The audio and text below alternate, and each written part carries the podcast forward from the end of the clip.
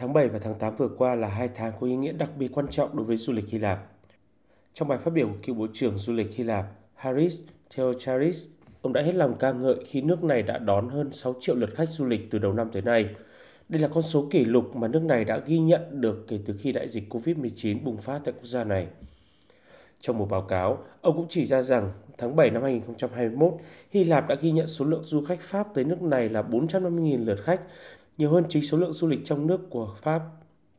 Theo tờ Financial Times, quốc gia này cũng đã ghi nhận số lượng khách du lịch nhiều hơn 25% so với Tây Ban Nha. Đây là đối thủ cạnh tranh về du lịch nhiều năm nay của Hy Lạp. Trong khi đó, cơ quan hàng không Hy Lạp tuyên bố lưu lượng hàng không trong nửa đầu năm 2021 đã tăng 146,8% so với năm 2020. Tuy nhiên, con số này vẫn giảm 63,5% so với mức trung bình trong năm 2019. Trong bài phát biểu trước giới truyền thông, Chủ tịch Liên đoàn Khách sạn Tasius cho biết doanh thu du lịch của nước này đã đạt một nửa so với mốc cao nhất của năm 2019. Ông tin tưởng rằng tháng 9 du lịch sẽ tiếp tục đạt tăng trưởng tích cực và mở ra những cơ hội mới cho du lịch năm 2022.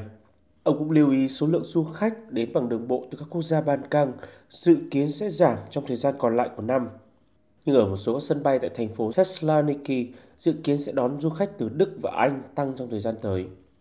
Ông cũng chia sẻ, khu vực Nam Biển Ege, bao gồm quần đảo Cyclas và Dodecanes đã ghi nhận số lượng du khách lưu trú qua đêm cao nhất trong mùa hè năm 2021.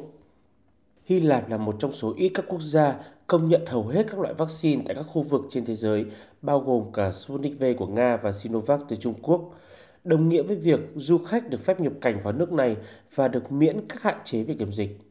Đây là tiền đề quan trọng giúp cho Hy Lạp dẫn đầu các quốc gia có ngành du lịch phục hồi mạnh mẽ nhất ở châu Âu trong mùa hè năm 2021.